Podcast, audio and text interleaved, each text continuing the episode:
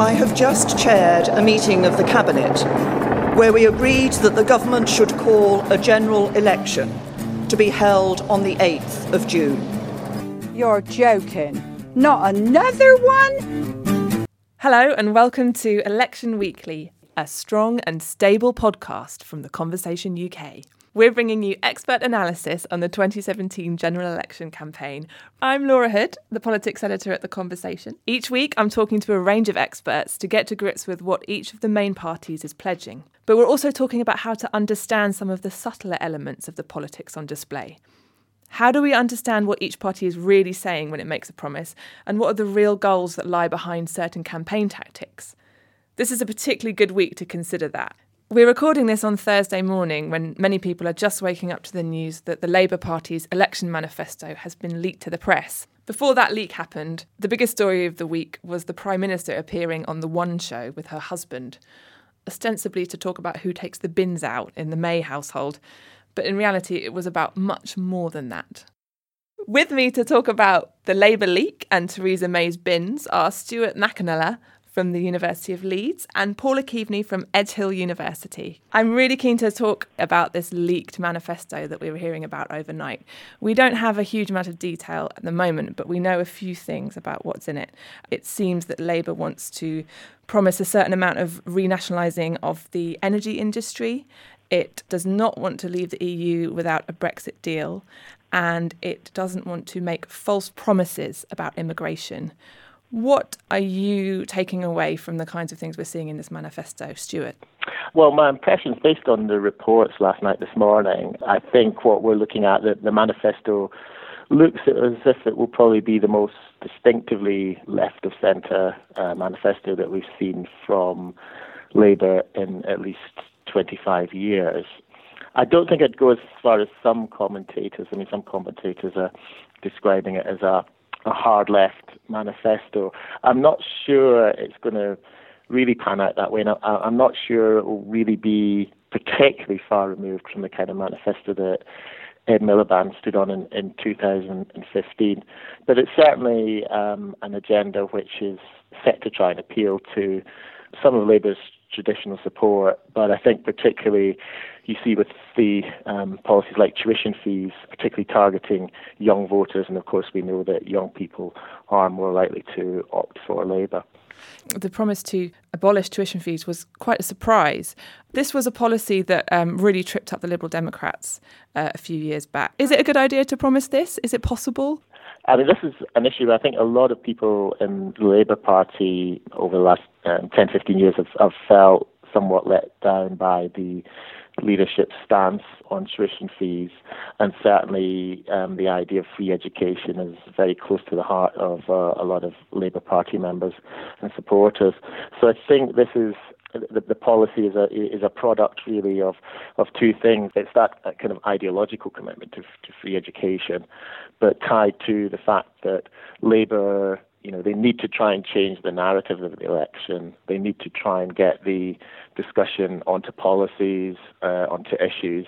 And of course, this this is a very um, pronounced way of doing that. I mean, to be honest with you, uh, what I find fascinating about this isn't so much the content; it's why it was leaked and how it was leaked, and and the various thoughts that that may have gone on be- behind that. So we may have somebody who's leaking this because they want to effectively make sure certain things are in it.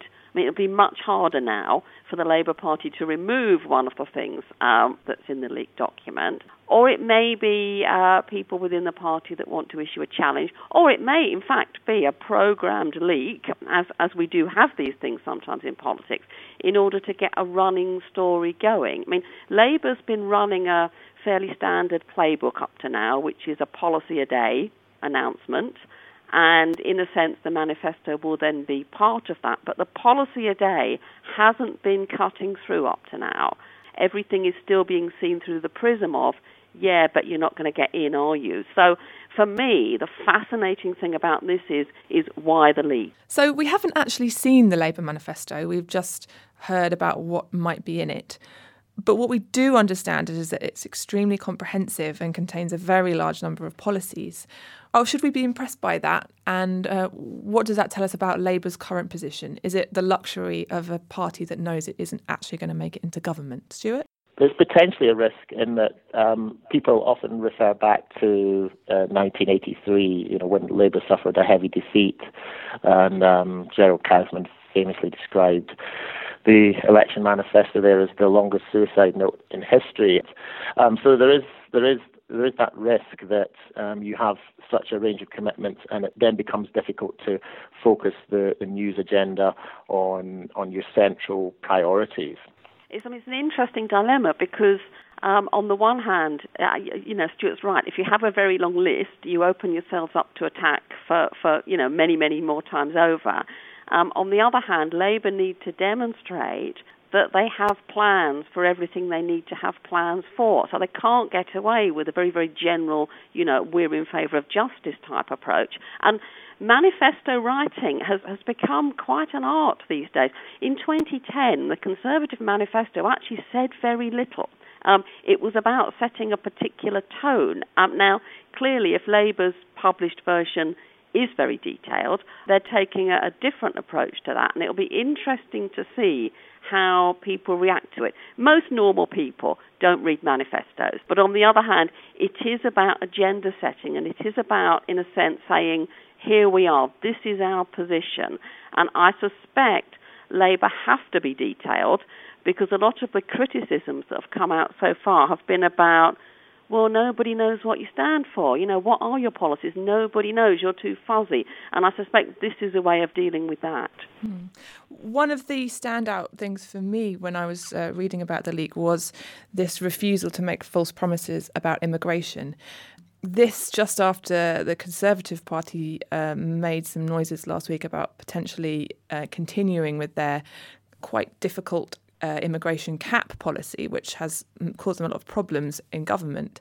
Is it a bit of a gamble for um, Labour to stand back um, on making promises about immigration, given they've been under quite a lot of pressure in recent years to take a harder line on it? Well, I think they're stuck because um, you're right, they, they have been under pressure, and, and many of their sort of traditional heartlands want them to be tougher on immigration. But, you know, they can see that it's actually impossible to set a figure and stick to it because of the, the, the very many knock on things that, that affect the, the migration situation. Because if we're talking about net migration, that involves being able to control people leaving as well, and that's pretty impossible, quite frankly. So they are a bit stuck, and I think they're right to say we won't make false promises because, in a sense, that is an attack on the fact that David Cameron uh, made a commitment and, and failed dramatically. And in fact, Theresa May, as Home Secretary, was part of that failure. So I see that line as an attack line on the Conservatives. I, think on that issue as well, it's a, a nice position um, for Labour, and the, the, you know the difficulty they have is they, they want to challenge the Conservatives. Um, of course, there's, there's, a lot of people in the Labour Party um, concerned about a lot of the rhetoric about immigration, and particularly in the context of Brexit, a fear that um, uh, an excessively tough line will be taken. So this more general statement about not making false promises allows them to both expose, if you like, highlight the failure of the Conservatives to meet their own targets, but also not um, to take a stance that is going to particularly upset their, their own core support. Now, the other big story of the week was a uh, rather amusing appearance by the Prime Minister and her husband on uh, the BBC's The One Show. Uh, it was an interview that wasn't really about anything at all. Nothing of any particular import was discussed. Uh, we heard about walking holidays and we saw Mr. May get probed about his sartorial choices. But what was really going on in this interview? What was the message the Prime Minister was trying to convey and, and who was the audience for it? Paula? Well, I think, you know, we've seen, you know, over a number of years politicians making more use of the so called soft media, you know, the sort of going on chat shows and um, using women's magazines because there is um, an interest in the, the sort of backstory of politicians. Now, Theresa May has been quite canny about not saying a lot about her backstory. But I suspect she'd got to the point where advisors were saying, look, you've got to say a little bit about yourself in terms of non political side of things. Um, and so it was about that. The One Show is a good choice of forum to do this. You know, it's exactly the right type of audience for this. Um, I don't think Theresa May does particularly well in these sorts of environments. She's not a sort of relaxed Tony Blair chat away type of person or a David Cameron who could be quite sort of smooth at this. Of the two, her husband was the better performer um, on television. But then, you know, we're not electing somebody to to be able to sit and talk about their marriage, are they? And I think it's one of these things politicians have accepted they have to do. She, I don't think, really particularly wanted to do it. She's probably ticked it off now and move on.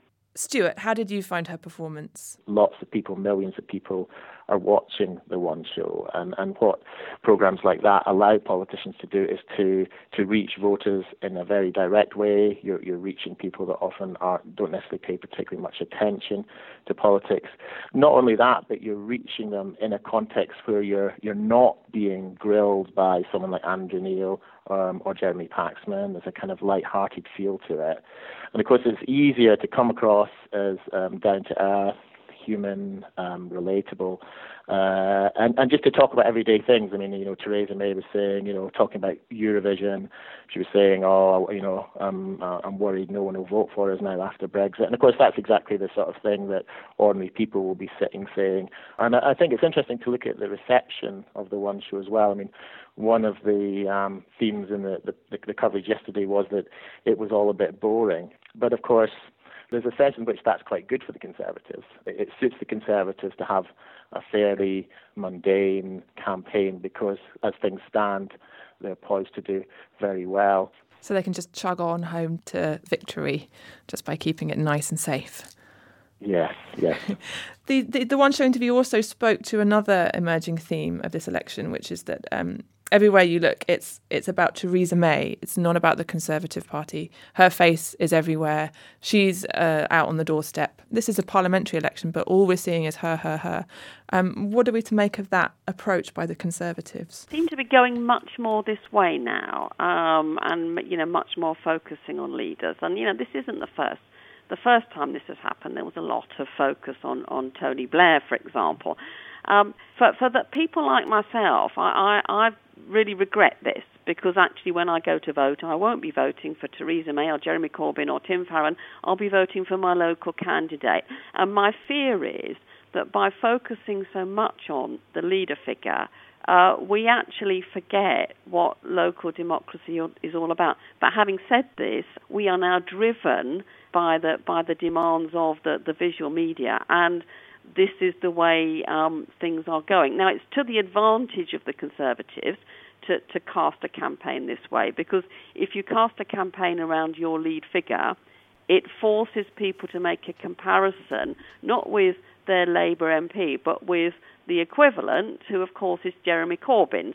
I think uh, uh, one thing we know from looking at um, the way voting behaviour has changed over recent decades is that nowadays there are less people who are looking um, at, at, the particular policies um, of, of, of, parties, and there's more voters who are taking um, shortcuts uh, in, in how they evaluate parties, and one of the ways they do that is by looking at leadership.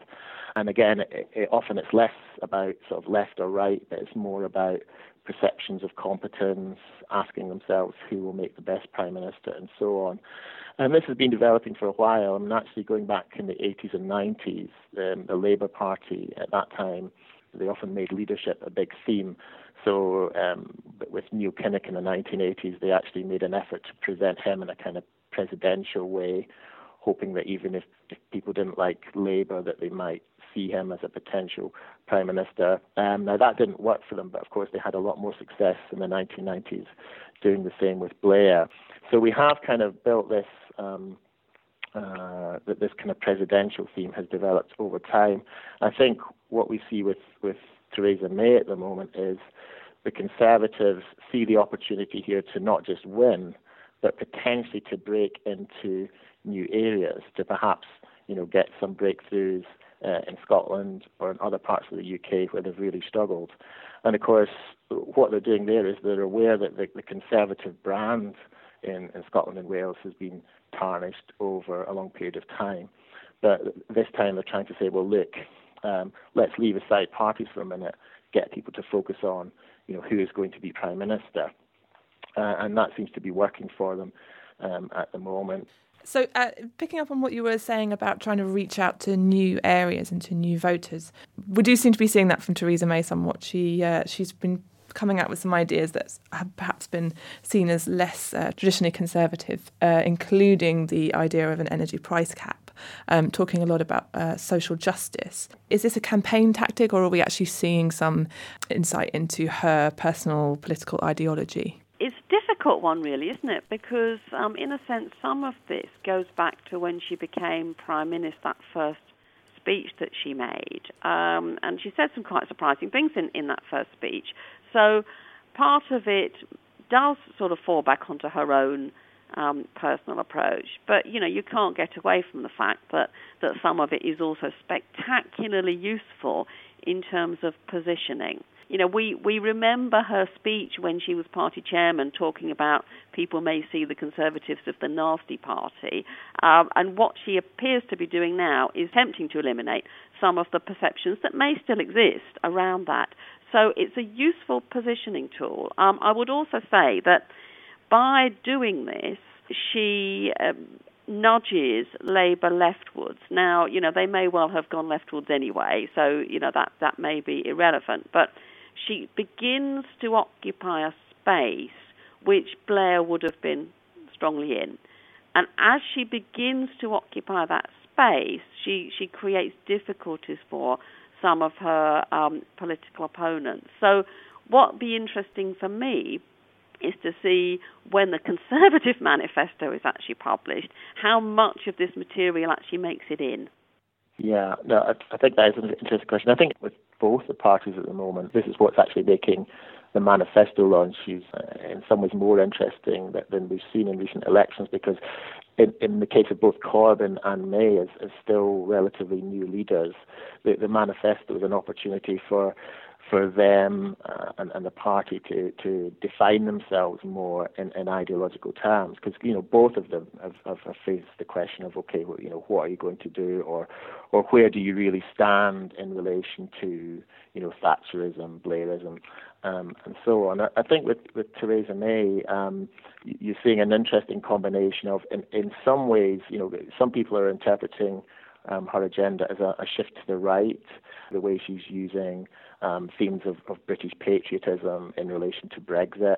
We might interpret that as a shift to the right. But then in these other areas um, that you've mentioned, like energy caps, commitment to an industrial policy, and so some of the other things Conservatives have done in recent years, like um, the living wage policy, which of course again was originally a policy promoted by Ed Miliband. In in that sense, you could argue that there's a little bit of a, a shift to the left um, in economic policy. So this is why some people are saying um, it, it might be that that Theresa May could be interpreted as uh, being similar in some respects to the kind of conservatism um, you see in Europe, uh, a kind of Christian democratic focus, which is which is uh, in, in, in, on social issues, uh, on national issues, um, very traditionally conservative, but then is a bit more to the left than what we've been um, used to getting from the, the Conservatives and since the days of Thatcher. So it's, it's going to be quite interesting to see um, if the Conservative you know, manifesto tells us much more about that. Indeed. Well, thank you very much indeed to both of you for that very useful rundown of the, the events of the week. Paula Keaveney and Stuart McAnulla, thank you very much. Thank, thank you very much. So there we have it. We weren't quite expecting to know so much about Labour's manifesto at this point, and it will be interesting to see what makes it into the final document when it's published apparently next week. The Conservative Party is also due to publish its manifesto next week, although it's not yet confirmed which day. If you'd like to read more about the issues we've been discussing today, you can find in depth analysis on the conversation. Sign up to our daily briefing at theconversation.com slash newsletter. This episode of Election Weekly was produced by Gemma Ware. The music you've been listening to is called Chasing It by Jason Shaw. You can subscribe to Election Weekly via iTunes or pick it up at whichever podcast emporium you currently prefer. Finally, a big thanks to the journalism department at City University for letting us use their studios. That's all from me, Laura Hood, politics editor at The Conversation. Join us every Thursday for Election Weekly ahead of polling day. Goodbye.